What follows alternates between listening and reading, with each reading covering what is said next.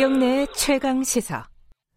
네, 일본군 위안부 피해자 이용수 할머니의 두 차례 기자회견이 있었죠. 그 이후에 지금 윤미향 의원 기자회견이 있었고 검찰 수사가 진행되고 있습니다. 좀 우려되는 상황은 이제 그 위안부 피해자를 위한 활동, 정대협 활동 자체가 부정되는 상황이 오는 거 아니냐, 폄훼되는 상황이 오느냐, 이런 우려가 좀 있습니다. 1990년 정대협 설립 당시에 창립 멤버셨죠. 여성인권운동가 김혜원 선생님과 함께 답답하실 것 같아요. 이번 상황 어떻게 보고 계신지 한번 여쭤보도록 하겠습니다. 김혜원 선생님 안녕하세요. 안녕하세요. 네. 청취자분들이 들으시기에 좀 뭐랄까 연세가 올해로 85이신가요? 우리 나이로 86세입니다. 아, 그러시군요. 건강은 네. 괜찮으세요? 네. 괜찮습니다. 네. 요번에 이용수 할머니 기자회견이나 뭐 윤미향 의원의 기자회견 이 얘기는 조금 있다 하고요. 옛날 얘기부터 조금 여쭤보겠습니다. 네. 1990년까지 어떤 위안부 관련된 어떤 활동이라든가 이런 부분이 전혀 없다가 사실은 그게 불가능하다가 고 김학순 할머니가 증언을 하면서 시작이 된 걸로 많이들 기억을 하고 있습니다. 그때 당시에 정대협 활동은 어떤 것들이 있었고 김혜원 선생님도 어떤 일들을 하셨는지 간단하게 좀 소개해 주실 수 있으신가요? 그러니까요. 90년도에 네. 이제 그런 이제 활동이 구체적으로 가시화됐는데 그 이전에 네. 이미 그런 그 활동의 토대가 마련되고 있었죠. 그래서 그래요? 저는 네. 88년도에 네. 네, 그 기초 작업인 정신대 조사 연구 이런 것들이 이제 교회 여성연합회라고 하는 단체에 의해서 진행이 됐고 그때 그 조사단에 최초로 그러니까 우리 여성 단체가 최초에 이제 행동을 개시했던 그 발걸음인데 네. 그때 이제 그 조사단에 저 참여를 하게 된 것이 시발점이었습니다. 그때 초창기에는 가장 어려웠던 점이 어떤 부분이세요? 그 국민적인 여론이라든지 이런 것들도 그렇게 높지 않았을 것 같은데.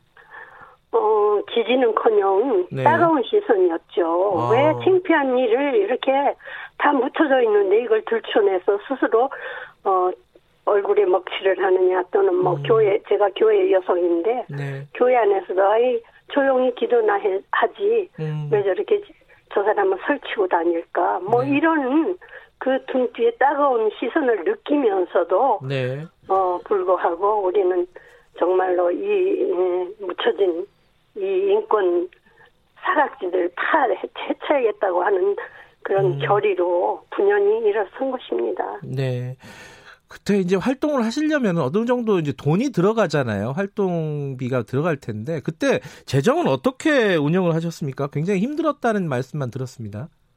그렇죠. 처음에 사무실이 없어서 네. 달랑 신고 전화 하나 가지고 있는데 네.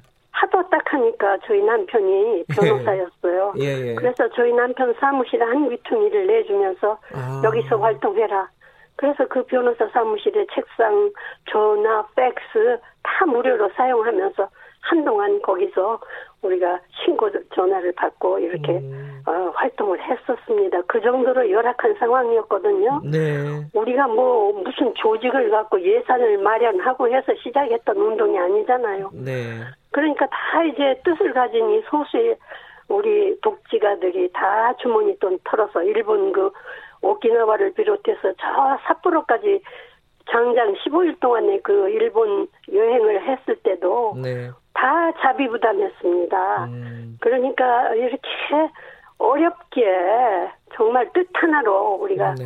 그 전혀 가보지 않은 길, 정글과 같은 그런 길, 더구나 그 거대한 일본이라는 그런 상대방을 향해서 우리가 그 항의의 목소리를 외쳐대는 이런 길은 너무나 험난하고 가보지 않은 정말 깜깜한 길이었죠. 그 길을 헤쳐왔을 때 그 활동가들이나 인권운동가들의 그 결의와 또 다짐이 얼마나 단단했겠습니까? 네.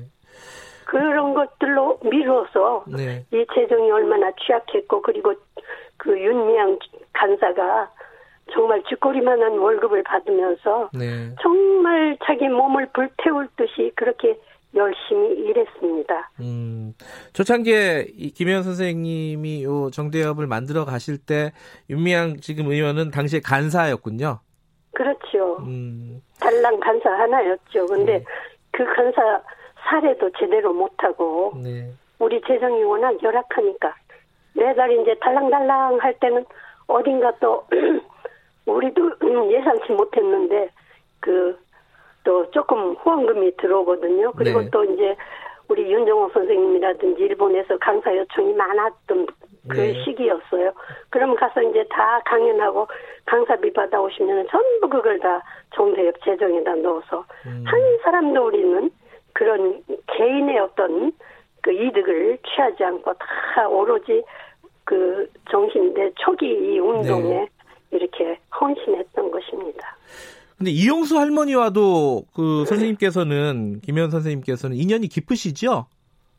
그렇습니다. 네. 95년도든가 그 이용수 할머니를 모시고 제가 일주일 동안 일본 각지를 돌아다니면서 네. 증언 집회를 했습니다. 네. 그래서 할머니를 정말 상처받을까봐 행여나 또 그리고 또 할머니는 그런 이제 또 공적 발언을 하는 기회가 처음이니까 네. 또 이제 행여라도 이제 또 주저주저 하실까봐 뭐 이런 것들을 굉장히 배려하면서 정말 지극정성으로 모시고 다녔습니다.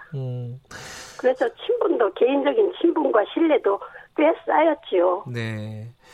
자, 그렇게 윤미향 당선인, 그러니까 윤미향 의원도 간사 시절부터 옆에서 직접 보셨던 분이고 이용수 할머니와도 개인적으로 인연이 깊으시고 신뢰도 많이 쌓으셨던 분이 양쪽이 다 그렇습니다. 근데 김혜원 선생님한테 이걸 여쭤보는 게 참 죄송스러운 부분이기도 한데 양쪽에서 기자회견을 하고 각종 의혹들이 터지고 막 이러고 있습니다. 선생님께서는 이 상황 어떻게 보고 계십니까? 이게 왜 일어났다고 보세요? 아, 억장이 무너지죠. 네. 그렇게 우리가 정말 그 짓밟힌 여성 인권을 회복하고 네. 그분들에게 명예 회복을 시켜드리고 그리고 또 우리의 뭐 왜곡되고 묻혀진 이 역사를 바로잡자고 일어났던 그런 아주 대의명분이 투철한 그런 운동이었잖아요. 네. 그런데 그 운동이 할머니들이 속 시원할 만큼 어떤 그 해결의 결말을 못 봤잖아요. 그러니까 할머니도 네. 그냥 나이는 늙어서 당신도 이제 언제 돌아가실지 모르는 그런 마당에 해결은 안 되고 네. 막막하고 있는데 네. 이제 그동안에 함께 이렇게 동고동락했던 그 윤미향이가 우리를 버리고 저렇게 정치권으로 들어간다. 네. 얼핏 생각하면은 뭐 자기의 명예를 추구해서 가는 거 아닌가라는 생각도 들 수가 있겠죠. 네. 그러니까 그런 데서 오는 어떤 배신감, 네 그런 것이 크게 작용했을 것이다. 네. 그러나 그렇다고 해서 그 해결 방법을 꼭 할머니식으로 그렇게 했어야 옳을까. 네. 거기에 대해서는 제가 참 서운하고 아쉬운 점이 많습니다. 그래서 그렇다고 해서 네. 뭐.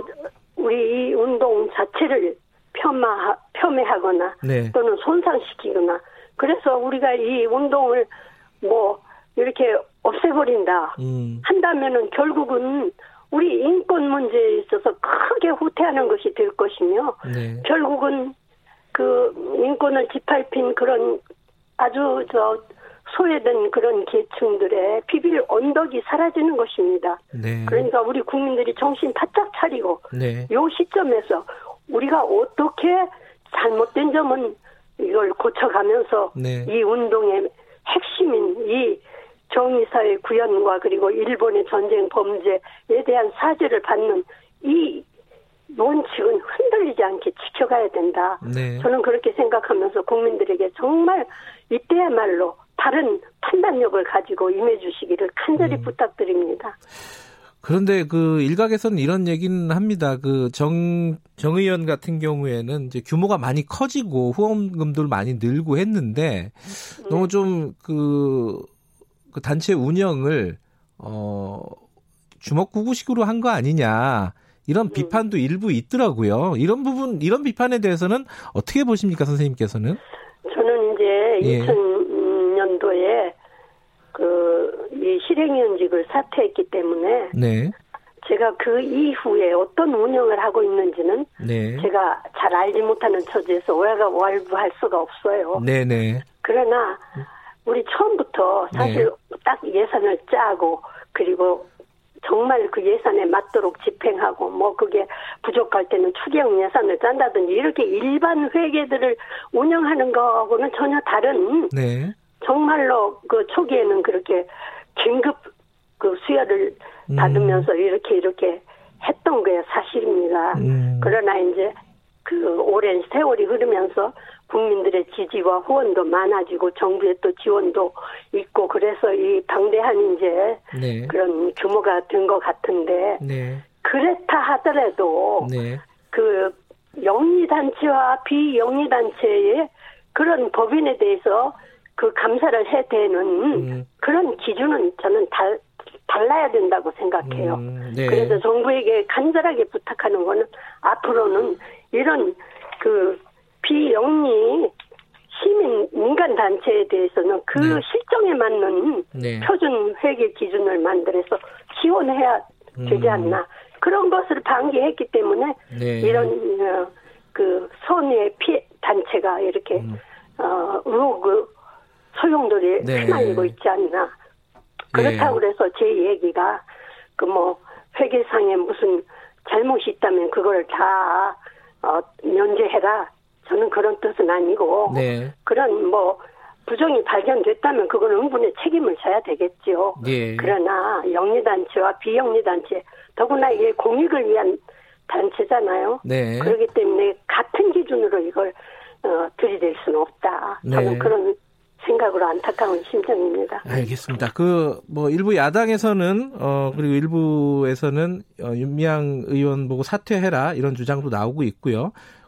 정 의원도 이제 좀 쇄신을 해야 된다 이런 의견들도 좀 있습니다. 앞으로는 뭐 수요 집회 그만해야 된다는 이용수 선생님 의견도 있고요. 앞으로 이게 종합적으로 좀 어떻게 해결책을 모색을 해야 될지 선생님 의견 들으면서 좀 마무리를 할게요.